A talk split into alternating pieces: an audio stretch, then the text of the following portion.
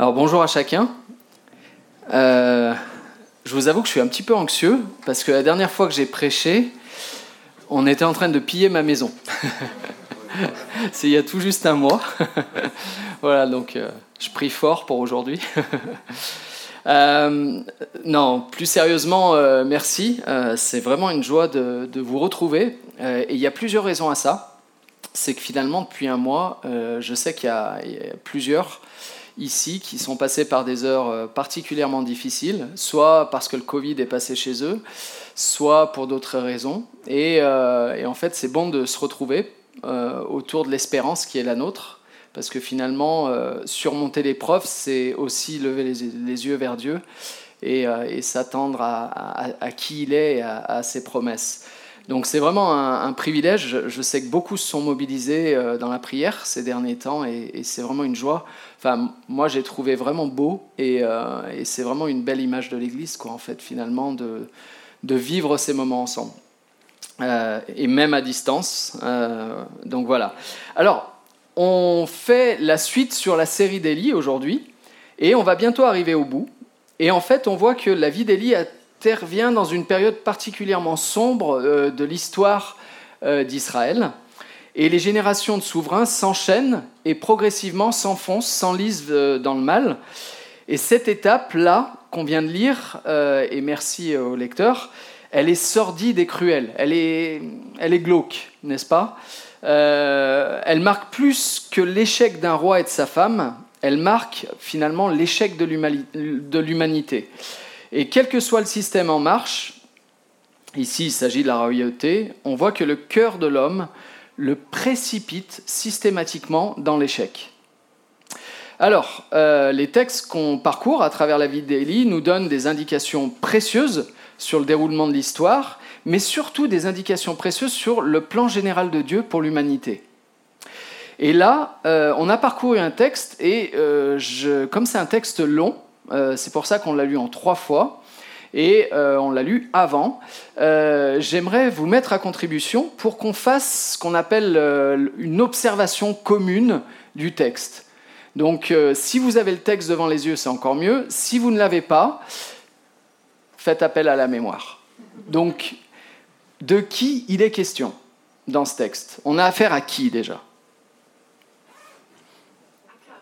Akab. Akab, c'est qui Roi d'Israël. Un bon roi hmm, Ouais. le pire. en fait, c'est le pire, c'est tout simple. Quoi d'autre Et le texte nous le dit d'ailleurs. Quoi d'autre Jézabel. Alors c'est qui Jézabel Sa femme. Euh, meilleure Ça craint. Le duo, euh, mauvais duo, on va dire bad deal, bad trip. non, vraiment le mauvais duo. Et on voit que l'un et l'autre, il n'y en a aucun pour attraper l'autre, hein, finalement. Euh, ok Et qui d'autre dans cette scène? Naboth. Alors Naboth, le pauvre Naboth, il est entre, je dirais, euh, il se retrouve au milieu, pris au piège de ce couple un peu euh, machiavélique. Ouais, merci, c'est ce que je cherchais. Et en fait, euh, Naboth, il a, il a fait quoi à faire là-dedans? Qu'est-ce qu'il a fait, lui, de, mal? Rien. Donc lui, il a fait quoi? Il a obéi. Euh, il a obéi à la loi de Dieu. Et en fait, quand Akab lui a réclamé son champ, il a refusé. Mais plus qu'un refus personnel, parce qu'il y avait beaucoup d'intérêts financiers en jeu, euh, en fait, c'était tout simplement obéir à la loi de Dieu aussi. Donc il y avait une forme de fidélité chez Naboth et euh, Dieu l'a récompensé, n'est-ce pas? Non? Qu'est-ce qui s'est passé? Alors on espère plus tard et on est sûr plus tard, mais ça a coûté la vie de Naboth. Ça veut dire que le prix de sa fidélité, ça a été la mort. Ok Et la Bible ne le nie pas. Elle l'expose, elle l'exprime, le prix de la fidélité de Naboth, c'est la mort. Et la mort de Naboth seulement? Alors le texte ne le dit pas, mais plus, loin dans Deux Rois, on voit que c'est Naboth et ses fils. Ça veut dire qu'ils ont massacré, exterminé Naboth et sa famille. Est-ce qu'il y a autre chose qui vous surprend dans ce texte? Est-ce que c'est juste l'œuvre de Jézabel et Akab? Il y a les deux vauriens. Et ils servent de témoins. Pourquoi? Parce qu'il fallait plusieurs témoins pour accuser quelqu'un. Il y a un jeûne qui est organisé par qui? Ouais. Et qui l'ordonne? Jézabel. Waouh Attendez. Elle utilise des choses spirituelles pour commettre un crime immonde. Elle utilise un prétexte religieux pour réaliser le pire. Ça vous rappelle pas des choses par rapport à notre actualité aujourd'hui? Utiliser le nom de Dieu pour commettre les pires choses.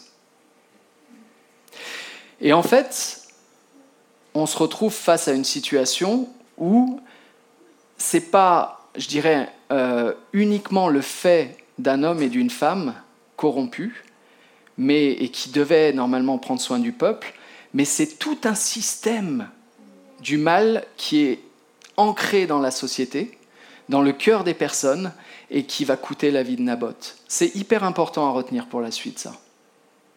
On n'est pas seulement dans une perversion d'un homme et d'une femme, c'est toute une société qui l'est.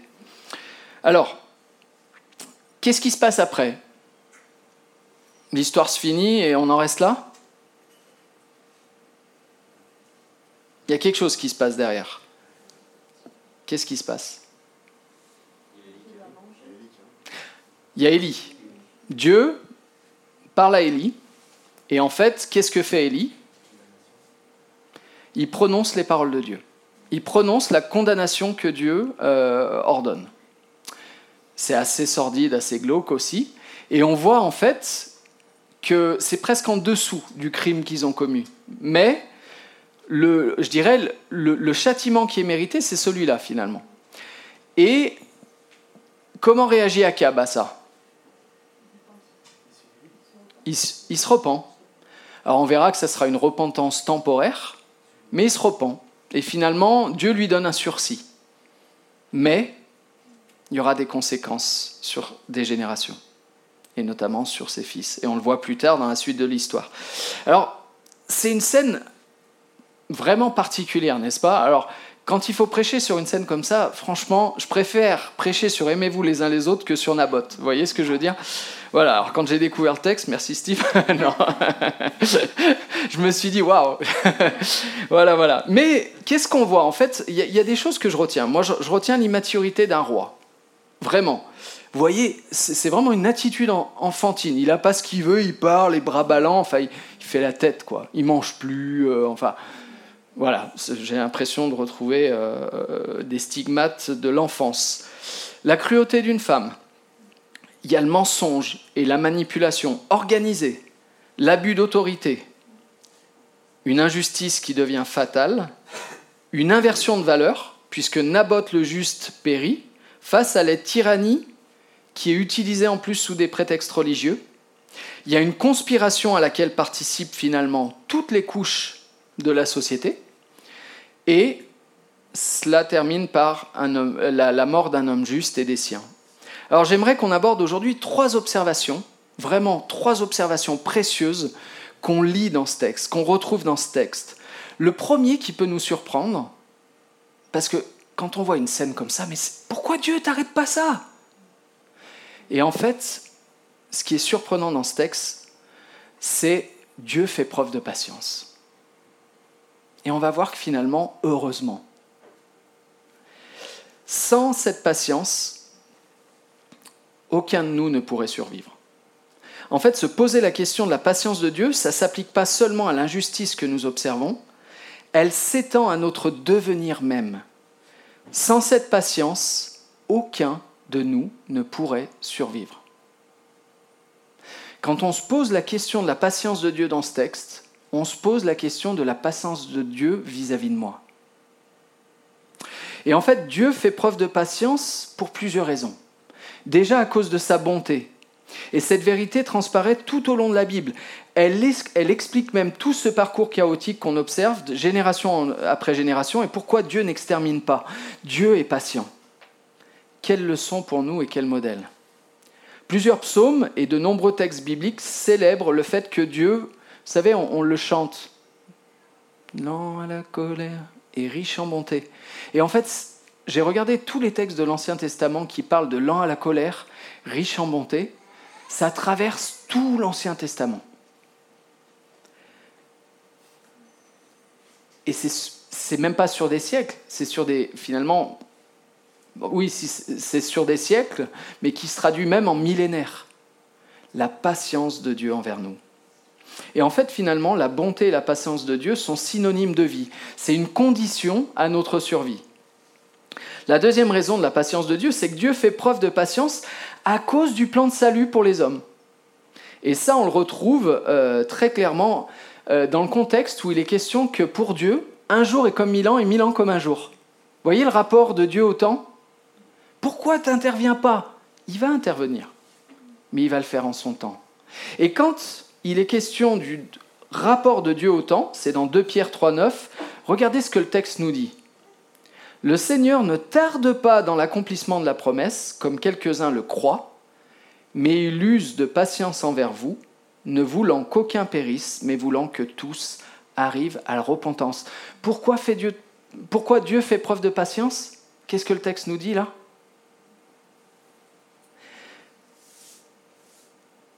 Ne voulant pas qu'aucun ne périsse, mais voulant que tous arrivent à la repentance. En fait, si Dieu fait preuve de patience, c'est pour notre salut.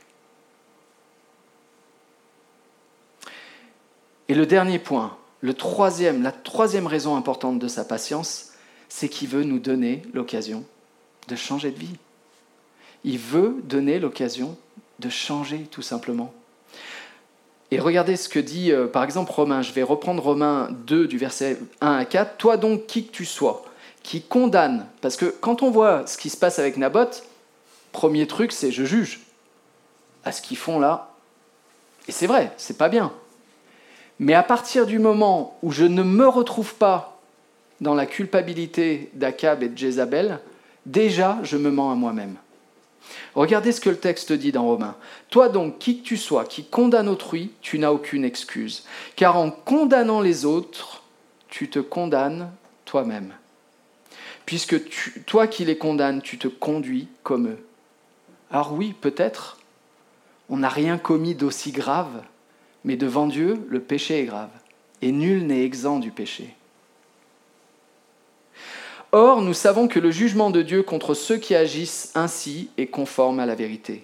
T'imaginerais-tu, toi qui condamnes ceux qui commettent de tels actes et qui te comportent comme eux, que tu vas échapper à la condamnation divine? Ou alors méprises-tu les trésors de bonté, de patience et de générosité déployés par Dieu, sans te rendre compte que sa bonté veut t'amener à changer? La patience de Dieu sa bonté, qui vont de pair, sont là pour nous amener à changer.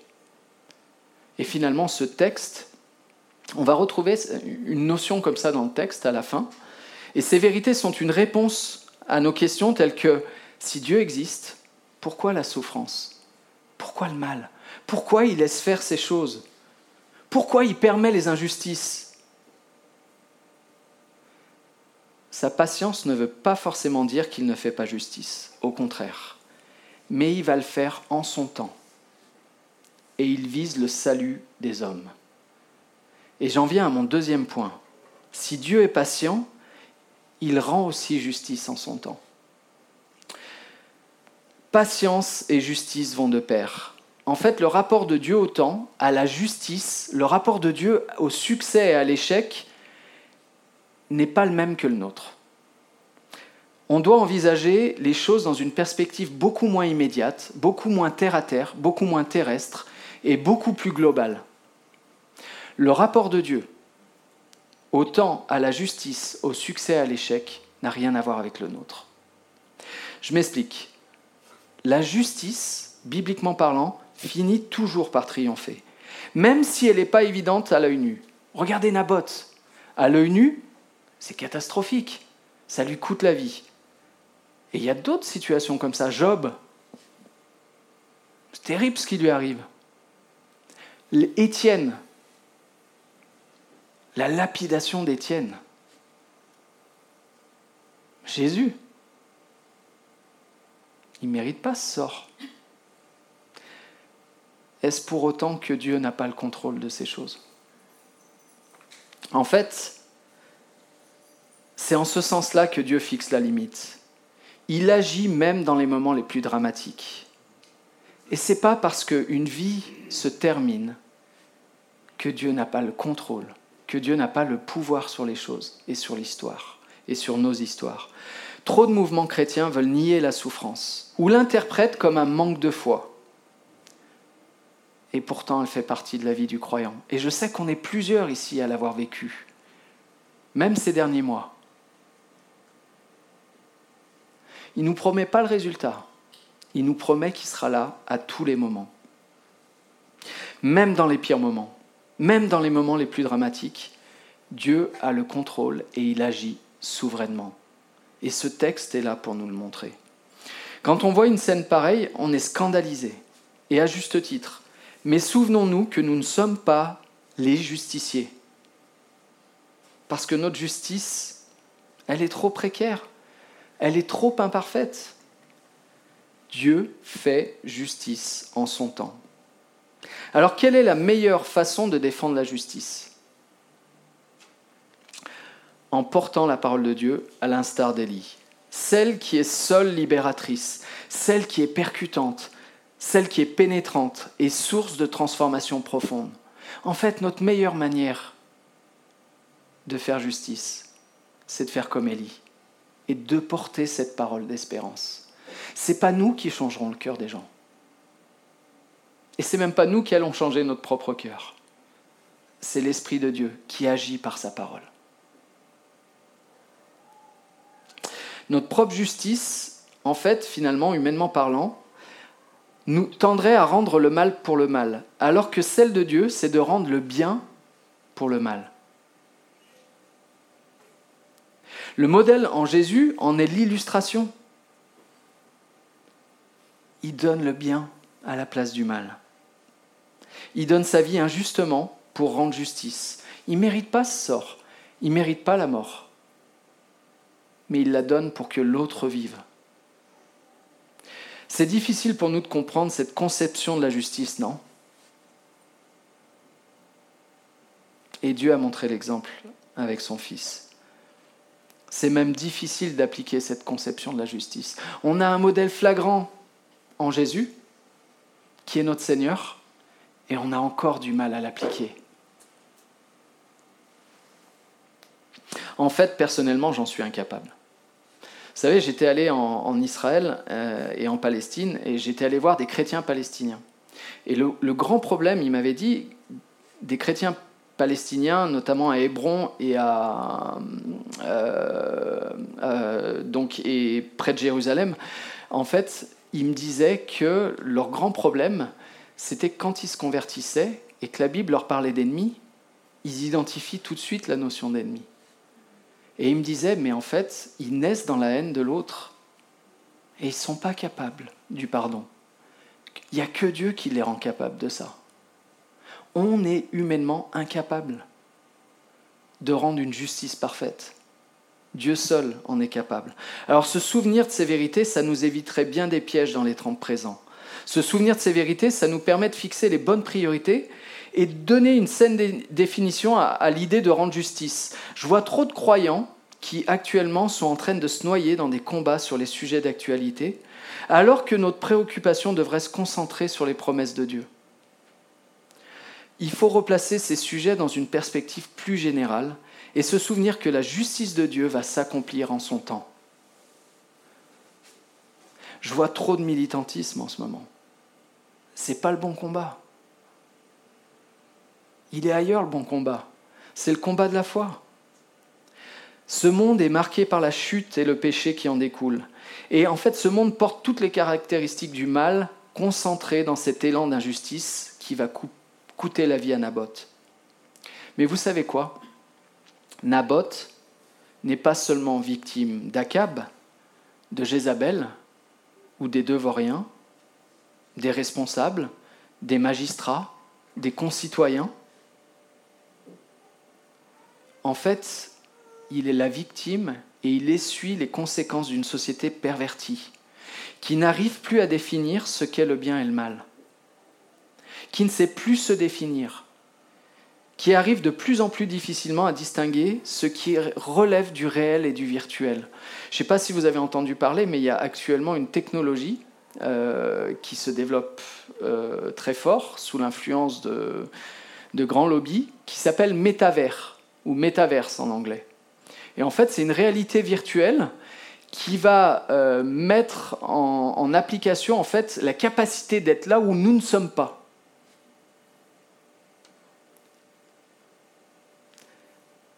C'est juste incroyable. On ne sait plus ce qui est de l'ordre du réel et du virtuel. Et en fait, je crois et je pense qu'on a intérêt à utiliser cette technologie qui va de toute façon percer, mais à l'utiliser pour le bien certainement une occasion formidable de témoignage. Mais quel drame pour l'homme. Les promesses de Dieu en matière de justice sont réelles et on les retrouve ici et, là à travers la parole. Dans Romains, par exemple, il est dit, ce jour-là, il donnera à chacun ce qui lui auront valu ses actes. Dans Naoum, au chapitre 1, euh, le verset 3 reprend l'idée d'un côté l'Éternel est long à la colère, sa puissance est immense, mais il ne laisse pas le coupable impuni. Dans Nombre, il est écrit L'Éternel est lent à la colère et riche en bonté, il pardonne l'iniquité et la rébellion, mais il ne tient point le coupable pour innocent. Dieu va faire sa justice, et il va la faire en son temps. Il le promet. Il punit l'iniquité des pères sur les enfants jusqu'à la troisième et la quatrième génération. Mais regardez combien l'amour de Dieu est au-dessus de ça. Parce que derrière, ça fait écho à Exode 26 et les dix commandements qui indiquent que Dieu agit avec amour jusqu'à la millième génération. Voyez le, le rapport de force? Ce jugement jusqu'à la troisième et quatrième génération, mais cet amour jusqu'à la millième génération. On voit où le cœur de Dieu balance, n'est-ce pas? C'est ça la conception de la justice de Dieu. C'est une grâce inimaginable qui surpasse la violence de notre injustice.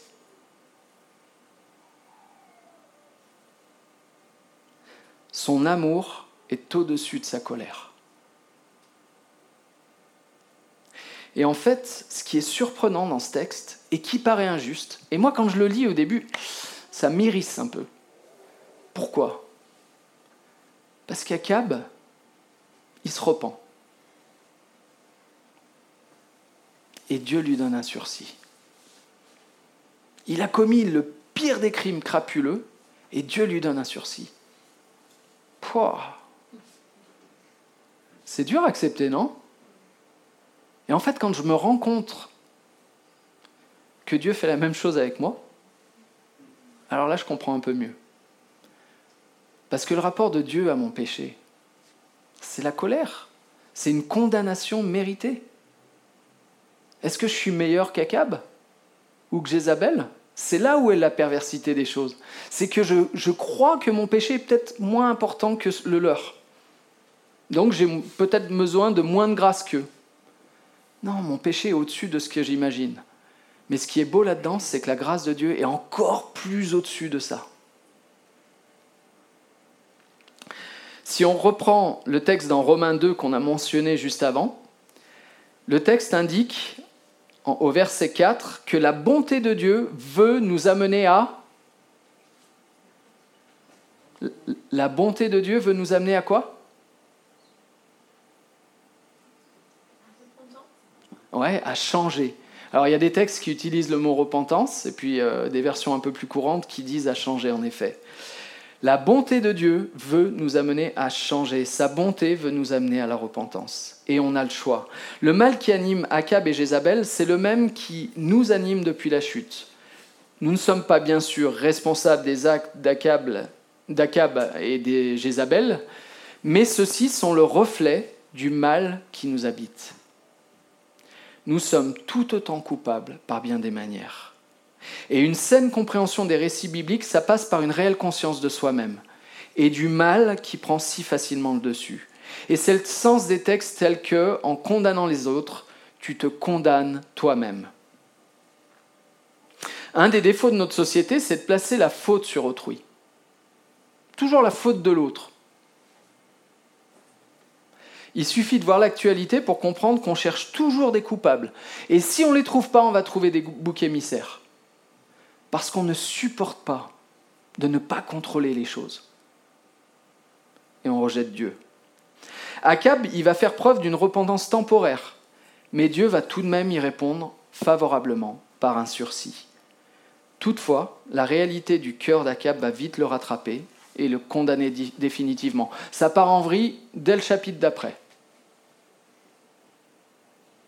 Dès le chapitre d'après, il y a trois ans de répit où apparemment ça se passe peut-être probablement mieux, mais ça part en vrille. Ce texte, en fait, non. Si notre repentance est sincère et profonde, alors imaginez comment Dieu peut rendre la vie que nous ne méritons pas. Dans le cas d'Akab, il lui offre un sursis pour une repentance temporaire. Si cette repentance, ce changement de vie est sincère et profond, alors on peut compter sur les promesses de Dieu quand on lit ce texte, n'est-ce pas? En fait, c'est une formidable occasion, ce texte, de nous souvenir du caractère systémique des conséquences de la chute sur la société et sur chacun d'entre nous. En fait, le péché a pénétré toutes les couches de la société et de notre être. Et seule cette prise de conscience, seul le cri au secours et l'attachement à Dieu, à ses promesses par la foi, peut nous permettre de changer les choses. Alors j'en viens à ma conclusion. Ce texte, ce n'est pas la défaillance d'un homme, ce n'est pas la défaillance d'une femme, c'est la défaillance de l'homme, de l'humanité, et plus particulièrement d'un peuple que Dieu s'est choisi. Le peuple de Dieu vit les conséquences de son rejet de Dieu, et cette scène, c'est l'expression de ce rejet. Tout le peuple est coupable dans ce texte. Samuel avait annoncé les conséquences, parce que si on revient en arrière, faut comprendre toujours les textes dans l'ensemble, dans la globalité. La Bible se lit en l'interprétant par elle-même. La Bible, c'est une grande histoire. On ne peut pas séparer et isoler chaque élément de l'histoire. C'est en fait le plan de Dieu qui se déroule. Et regardez, pourquoi le peuple en est là? Regardez, quand le peuple a réclamé un roi, puisqu'Akab est roi, il l'a fait pourquoi Par rejet pour Dieu et pour faire comme les autres. Et Dieu avait prévenu par Samuel. Il prendra vos champs, vos vignes et vos meilleurs oliviers. C'est ce qui s'est passé. Et il va prendre votre vie aussi. Et il y avait d'autres conséquences encore. Vous vous lamenterez à cause du roi que vous aurez choisi. Mais l'Éternel ne vous écoutera pas. Le peuple refusa de tenir compte des avertissements de Samuel. Les Israélites insistèrent en déclarant Peu, qu'importe. Nous voulons quand même un roi. Nous voulons nous aussi être dirigés comme les autres peuples. Notre roi rendra la justice parmi nous et prendra notre commandement pour nous mener au combat. Et voilà le résultat. Ce texte marque une étape importante de l'échec de l'homme. Mais heureusement, Dieu a un plan. Et qui se révèle tout au long de la Bible, dans la suite, et particulièrement en Jésus. Finalement, cette scène n'est que la conséquence du choix du rejet de Dieu. Et qu'est-ce que cela signifie dans le contexte d'aujourd'hui? Notre société porte les stigmates de la chute, mais nous sommes encore au bénéfice de la bonté de Dieu, de sa patience et de ses promesses. La question, c'est qu'est-ce qu'on fait avec ça? Est-ce qu'on s'en saisit? Est-ce que je me saisis dans cette société qui est vraiment je dirais, troublé aujourd'hui? Est-ce que je me saisis des promesses de Dieu, sachant que lui, il œuvre et il va réaliser ce qu'il a promis? Et je dirais, pour notre Église ici, à Aix-les-Bains, si on s'attache à ces promesses et qu'on nous nous attendons à cette justice, alors sereinement, on peut œuvrer ensemble pour que le plus de personnes comprennent qui est Dieu, et puissent avoir pleinement conscience de son plan parfait pour chacun d'entre nous. Finalement, ce texte, qui est sombre, qui est dramatique, finit par une lueur d'espoir qui nous montre qu'en réalité, quel que soit le contexte dans lequel on vit, Dieu nous appelle à porter sa parole, à porter ce message d'espoir. Et c'est ma prière pour nous aujourd'hui. Quand, euh, en fait, quand je suis rentré la dernière fois, j'étais tellement en colère. Je suis rentré à la maison, je venais de prêcher sur l'idée de Jésus, lumière de monde dans un monde euh, troublé. Euh, et en fait, ils ont profité du manque de lumière pour pénétrer chez nous. Et en fait, la première réaction, elle est violente. C'est choquant, et en fait, j'étais fâché. Il fallait pas que je les ai en face de moi à ce moment-là. Et très rapidement, j'ai été repris. Et en fait, ils m'ont rappelé, les gars, que Hubert euh, visite aujourd'hui et que j'ai visité pendant plusieurs années en prison. Ils ont besoin de Dieu. Qu'est-ce que je peux leur reprocher?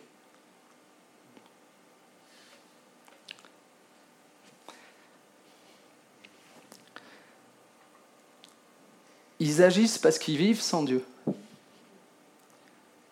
Et on a été de cela. Cette société a besoin de Dieu. Est-ce qu'on est là? Est-ce qu'on répond à cet appel? Je vais finir par la prière.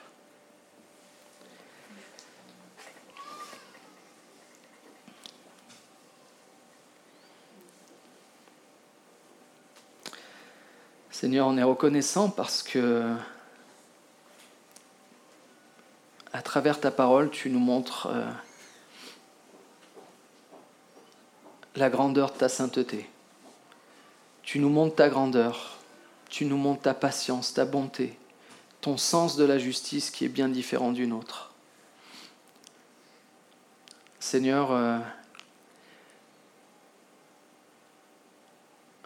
le parcours d'une vie est souvent jalonné d'étapes, d'épreuves, de difficultés, parfois d'injustices, même des fois des injustices dramatiques.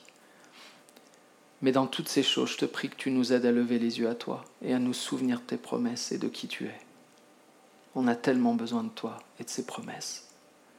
Aide-nous à les saisir pleinement par la foi. En Jésus, Amen.